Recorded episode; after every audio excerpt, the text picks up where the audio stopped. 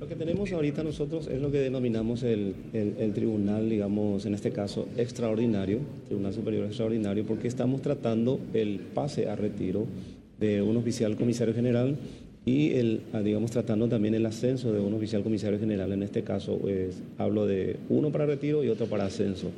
Asimismo, también tenemos el estudio del ascenso póstumo de una oficial jefe también que había fallecido no hace mucho y también eh, un artículo 106 que nosotros denominamos que es el beneficio que le corresponde a, un par de oficiales superiores. Básicamente eso es lo que tenemos tratándose de una sesión extraordinaria, atendiendo de que a finales del año pasado habíamos llevado adelante lo que es la sesión extraordinaria en el caso de que se toma el estudio del ascenso de todos los oficiales que estaban en ese periodo y también los comisarios generales, inspectores y directores. Eso es lo que tenemos para este día. ¿Se puede conocer los nombres, comandante? Sí, en este caso eh, tenemos eh, para el pase a retiro del comisario general inspector Osvaldo López, quien actualmente ya no ocupa ningún cargo y también porque ya ha cumplido digamos, los años de servicio requeridos. Por otro lado, para ascenso tenemos al comisario general inspector Darío Rubén Bombrán, que está, digamos, con posibilidades para ascender al grado inmediato de comisario general director, atendiendo de que también ya ha cumplido con los años requeridos y está ocupando un cargo actualmente. Ahora, cuando algo muy importante que mencionaba hace minutos acerca de la reducción en el índice de casos de hurtos y robos de la aparición del grupo Lince. Sí, eh, hay una, digamos, hay una conjunción de hechos en cuanto a la reducción de, la, digamos, de la realización de hechos punibles, atendiendo de que ¿Se acordaron ustedes de que paralelamente cuando estábamos lanzando al grupo Lince, el 18 de diciembre también teníamos eh, la operación Veneratio en, en, Tacumbú? Entonces, esta conjunción ha hecho de que eh, al, desarticular ciertas organizaciones que operaban desde la Penitenciaría Nacional de Tacumbú y digamos la introducción de muchos elementos del grupo Lince entre Asunción, Gran Asunción, Departamento Central, estos hechos han ido disminuyendo significativamente. Hecho que eh, se han lanzado ya algunos números, algunas cifras de manera oficial.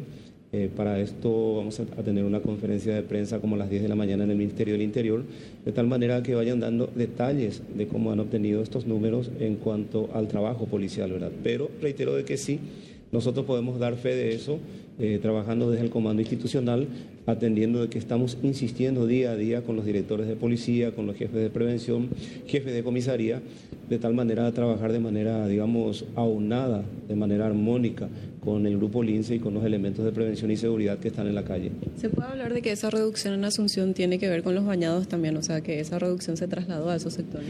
Sí, eh, nosotros hablamos ya de manera genérica. El, el, tema del bañado también es un punto muy interesante, porque cuando nosotros hemos sacado al grupo LINCE, hemos asignado sitios en donde estamos teniendo los puntos rojos.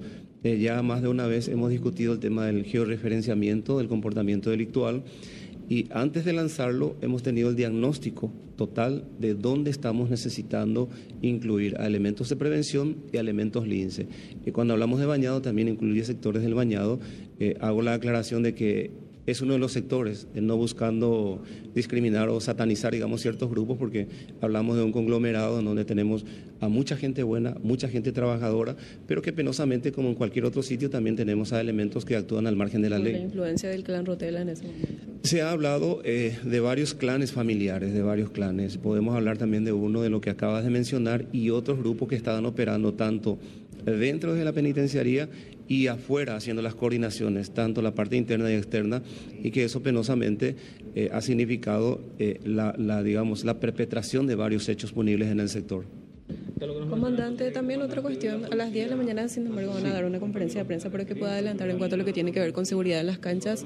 Este fin de semana arranca nuevamente el torneo y, bueno, ¿cuál es el trabajo que van a estar realizando en relación a eso? Sí, el trabajo que vamos a hacer esto, y dando un anticipo ya, es de poner a disposición siempre a nuestros elementos de eventos deportivos que son los que marcan un poco eh, la hoja de ruta en cuanto a lo que es la presencia policial, son los que tienen el contacto directo con, digamos, con, las, con los elementos directivos, con la parte dirigencial del digamos, de la Asociación Paraguaya de Fútbol y los diferentes clubes.